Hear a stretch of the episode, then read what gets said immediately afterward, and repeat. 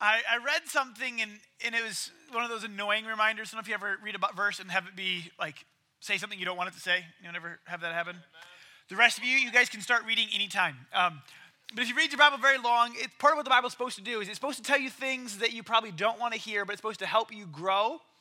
Um, and in the whole process of growing, normally it's things that we don't already know. Because I don't think any of us are intentionally stupid. If we knew it was stupid, we wouldn't do it. We thought it was a good idea, and then later you go, mm, nope, that was not a good idea.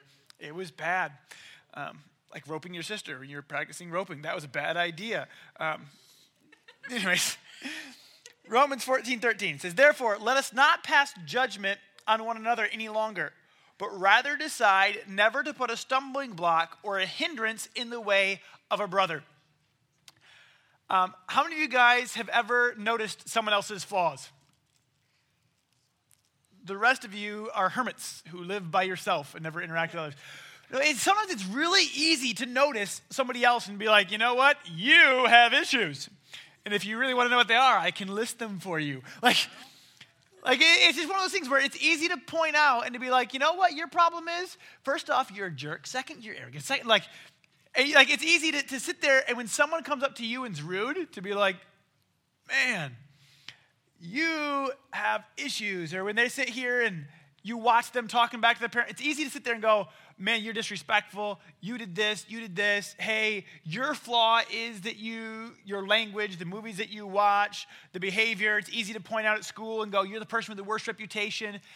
And there's something in human nature that wants to point out everybody else's flaws, kind of with the hope that they won't notice yours. If you can point out somebody else who's worse. But this verse goes through and says, Let us not pass judgment on um, another any longer, but rather decide never to put a stumbling block or a hindrance in the way of a brother. It goes, Stop worrying about what stupid issues they have. How is your life affecting them? Start worrying about you. And, I, and as I was reading this the other day, I was like, oh, this is just a really cool reminder that their problem is their problem. You are your job. And just getting this, and as I was starting to write my notes for tonight, I was thinking about some of the different things I'd read recently, and this kind of came to mind going, before we talk about the fruit of our lives and what it should look like or what it shouldn't look like, I wanted to start with this little reminder that you are your job. That person that as soon as I, I, I tell a story and you're like, I know someone who needs that. Okay, we're gonna not worry about them and we're gonna worry about us and go, just because your brother, sister, cousin, neighbor um, has a big issues, we're just gonna worry about our own. And we're gonna apply the message to ourselves. And as I started, like, all right, so where are we gonna start with this? I discovered the Bible compared you to a tree. How many of you guys think you're a lot like a tree? Okay, and I first read that, I'm like, how am I like a tree? Trees hold still. When do I hold still? Never. Occasionally while I'm sleeping. But my wife tells me that's still occasional because most of the time I still flop around and wiggle. And it's gotten better through the years, but uh, drove her crazy when we first got married because she was a light sleeper and she started sleeping with me and like roll around. What are you doing? What? Like you dream? Does anyone like ever wake themselves up because they move a lot in a dream?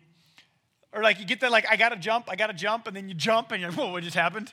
Uh, yeah, I do that all the time. It's like, what is going on? I'm like, I had to get the volleyball. Um, the, uh, the worst one, though, was I grabbed her. The baby was falling.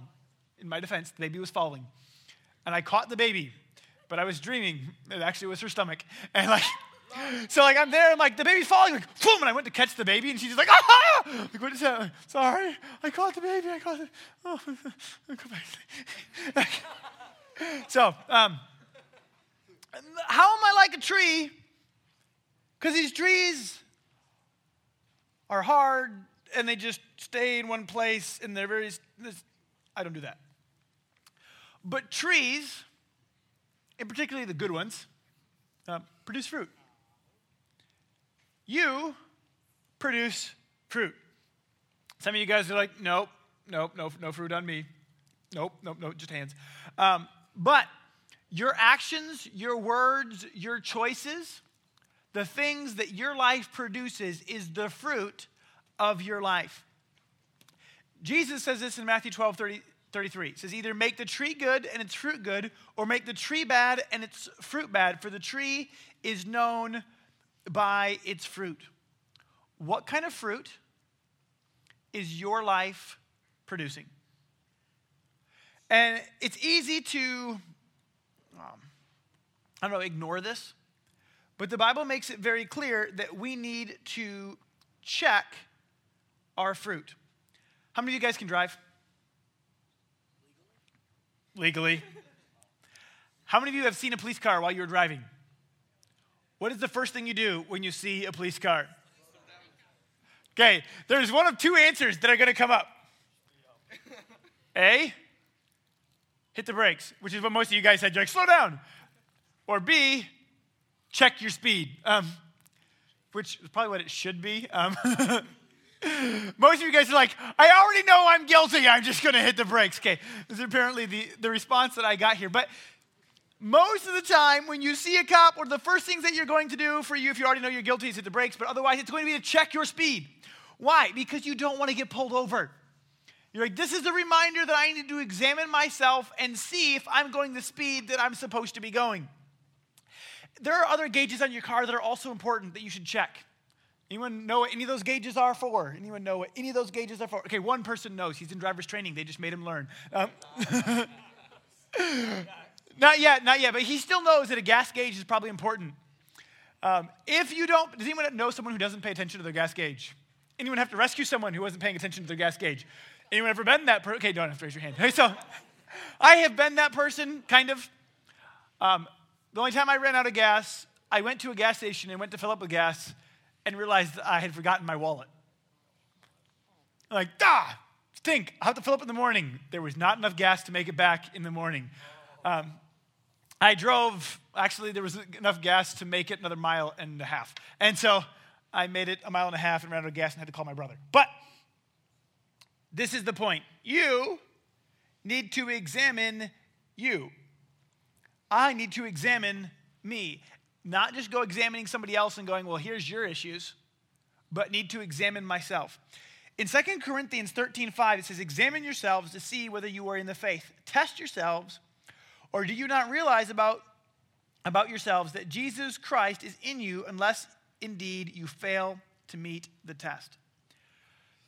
it can be very easy to just get um, going in life and be like, well, everything was good once, must be good now. And not to, to realize that we need to re examine our lives and go, you know what? I said I wanted to follow God. Where am I on that? Am I still following God? Or if I let God drift out of center and if I put something else there? Have I put myself there? And, and I say this not as like a point my finger at you, but this is something I have to do on a regular basis.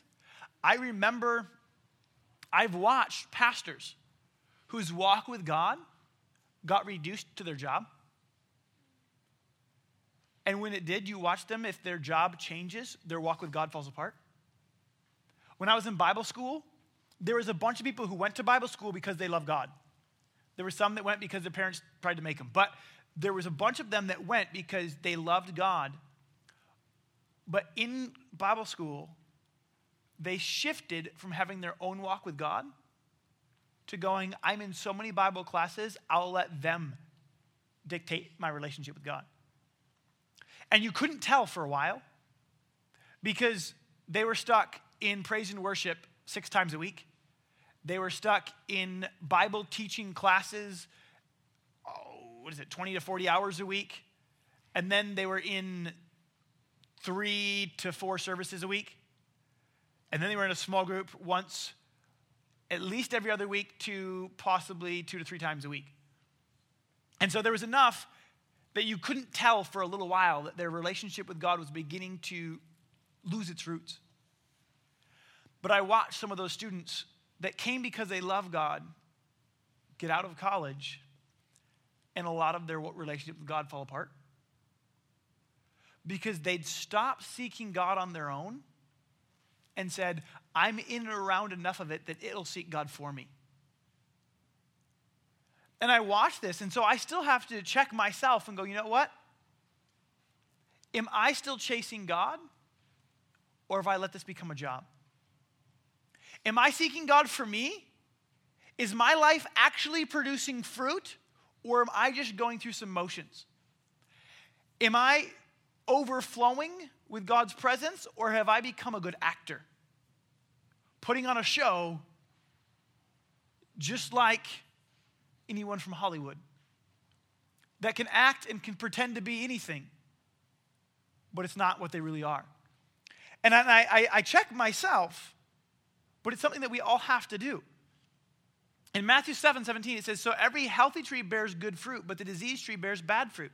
A healthy tree cannot bear um, bad fruit, nor can a diseased tree bear good fruit. Every tree that does not bear good fruit is cut down and thrown into the fire. Thus you'll recognize them by their fruits. What happens to the bad fruit? The tree that bears bad fruit gets cut down and thrown into the fire. Does that sound pleasant to anybody? And I just got thinking about this, going, well, how easy is it for my life to change direction? How easy is it for my life to shift? And how often would I notice? How easy is it to, to be running a course and not realize what you've become? How many have watched people do really stupid things? How many think they were intentionally being an idiot? And they're like, well, there's actually this one guy. Yeah. But most of the time, people who do stupid things aren't trying to be stupid. Then how come they do? A lot of them just lost track. It wasn't that they're trying to be stupid, it's just that their focus got shifted elsewhere. It wasn't that they meant to be a jerk, they just got selfish. And when they begin to focus on themselves, they, they stopped noticing how their choices were affecting every single other person on the planet. And that's why I watch at the airport when something goes wrong, someone goes and just starts yelling at this little stewardess who's behind the counter as if she started the bad weather. You're like, your plane's grounded. You don't understand. He's just yelling at her.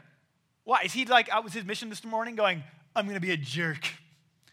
I'm going to yell at people and I'm going to make them hate their lives and hate their jobs. But why then would he do such a thing?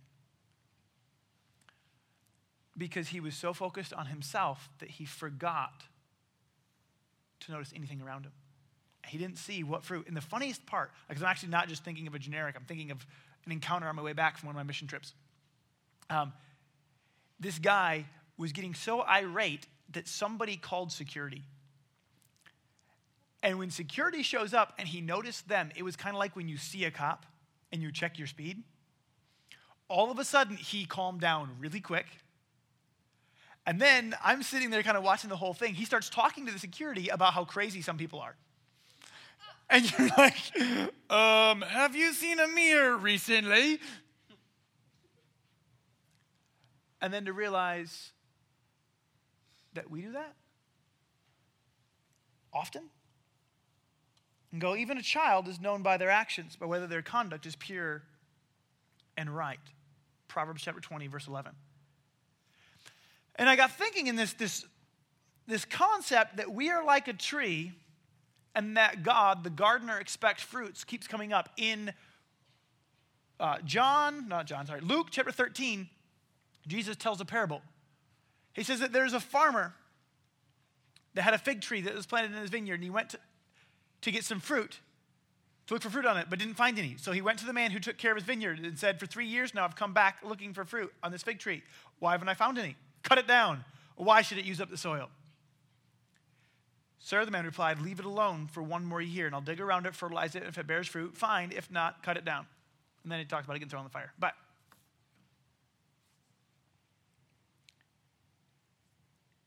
he looks and goes, All right, give it one more chance until he comes back, gives us one more chance. When's he coming back? Soon. How soon is soon? No idea. But this idea that he expects this fruit out of me is, is this crazy thing where he goes through going, he's expecting something. Am I producing that fruit? In John 15, he talks about it again. We'll get to John 15 in a, little bit. Matthew 3, verse 8. Repentance is supposed to bear fruit. Matthew 3 8, produce fruit keeping with repentance. A lot of times people will tell you, I'm sorry. Have You ever encountered someone who says sorry but refuses to change? They're not sorry. They may say it, but their fruit says, I'm not sorry. I may be sorry that you don't like it. I may be sorry that I got caught, but I ain't sorry. If I was sorry, I would change something. And I, I keep dealing with different situations recently where people want to say that they're sorry for something stupid that they did or something horrible in several of these circumstances that they did, but they don't want to produce change in their life. They want to say, Yeah, I'm sorry, and it's your fault. You know, the reason that I yelled, scream, and hit you is your fault because you're just so stinking annoying. Shouldn't have hit you, but you're just so annoying. Like, shut up and own up yourself. Do you know that most domestic violence situations, the abuser blames the victim? Because they're not sorry. They don't want to examine themselves, they want to place the problem outside. And it's sad when you look at the domestic violence situations, but it's sad when we look and find that the same problem is often in our own reflection. In our own life, it's easy to go about and to continue doing things to go, oh, I'm sorry, and not to change. We have to ask who we are living for. 1 John 1 6 says, If we say we have fellowship with him while we walk in darkness, we lie and do not practice the truth. It says that if God does not affect the way that we live, if there is not fruit in your life based on your relationship with God, your relationship with God is a joke. He goes, It's an act. You might be a really good actor, but if it's not affecting you, you might be fooling yourself, but that's it. And so I, I, think about this and go, all right, if I was to go around to your school and start asking students about you, and I was just to go, hey, do you know them? They're like, oh, yeah, yeah. What, what fruit does their life produce? They'd probably look at me like I was high. What fruit? Uh, they're a person. Okay. What would you say they value? Would they look back at me and go, new clothes, sports, being cool? Okay. Would they look at me and say, people?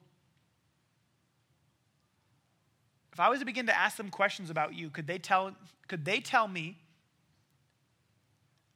that you are a Christian? Or would they look at me and go, I don't know. How am I supposed to know? They don't talk about it. They're kind of a jerk. Probably not. Like, what, what would their answer be? Would they be sit here going, man, when someone goes without food, they are the first person to share. When someone's on their own, they are there for them. When someone's getting mocked, they stand up for them. Or would they look at me and go, when someone's on their own, they're there to mock them. They're the first person to point it out if someone's socks don't match or if their clothes don't match. If someone broke a fashion rule by wearing white pants or shoes after some date, I don't remember what it is, but there's some. There we go. There's girls who know. There's a guy too. All right, I stand corrected. What would you be known for? What would they tell me if I was to begin to ask them about you? What things would people say? This is what marks their life. This is what stands out about them. And I begin to kind of get this thing because so often, rather than marking our life with a love for God and a love for people, we try to use repentance or saying I'm sorry as an excuse to try to justify living the way that we want. And as I was reading in Romans, I, I found a verse that I hadn't really noticed something about before. In Romans 5, verse 21, it says, So that is, as sin reigned in death, grace also might reign through righteousness, leading to eternal life through Jesus Christ our Lord. Grace also might reign through righteousness. When you think of grace, most of the time, people associate grace with just covering sin. When does grace reign? Through righteousness. And I got thinking about that, and I was like, wait a second. Grace reigns through righteousness, not through lawlessness. Grace is to empower us to live different, not to allow us to live the same. And to begin to examine, going, God, how am I doing? In fact, this last week, as I was doing one of these little self exams, going, God, I can do better. And just going, all right, well, what does doing better look like? Going, all right, let's simplify it. Let's have two goals for the day. Goal number one God, I want to know you better today than I did yesterday. Simple goal. What are you going to do today that's going to allow you to know him better today than yesterday? All right, I can, that's a simple goal. And God, I want to reflect you better today than I did yesterday. How am I going to know you better? And how am I going to reflect you better? And if I can find something, if I can find a way to try to achieve those every day, it'll correct things because I, I saw some of the spots in my own life where I didn't like the lack of fruit. There were some of the spots where I'm like, there's fruit here, there's fruit here. There's not, there's, there's spots that are, aren't, aren't right. If I'm going to test the gauges, I don't like some of them. How am I going to fix it? How am I going to produce more fruit? Oh, just some simple, simple goals. Go, all right. God, I'm going to know you better. God, I'm going to reflect you better. How can I do that today? And I want to ask you what kind of fruit do you produce? Because your life is producing some kind of fruit good fruit or bad fruit. Is it the fruit that you want to be there? Or is it the fruit you hope no one would ever see? If you're going to be judged by your fruit, if the evidence is in the fruit, are you happy with what's there? Some of you guys may say, you know what, I don't have a relationship with God, so there's, there's no fruit from Him. Others may say, I have a really sad relationship with God, judging by the fruit that is there. But if you're here and saying, well, I need to make a relationship with God, or I need to put God back on the throne in my life. Sure, I said a prayer, kids camp, junior high camp, but I've been living for myself.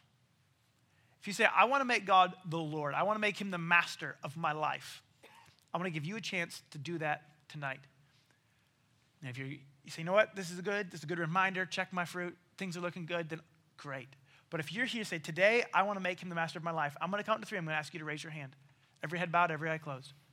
One, two, three. Raise up your hands nice and high. So that's me. I need to make Jesus the Lord, the master of my life. I want to live for him. Awesome. Who else is that's me? Awesome. All right. We're going to say a simple prayer. The Bible says that whoever calls on his name will be saved. We're going to declare him to be Lord and master of our lives. So go ahead and say, God, I'm sorry for the wrong things I've done. I believe that you died and rose again. Thank you for washing my sins away. I want to live for you every day. I make you the Lord of my life. In Jesus' name, amen.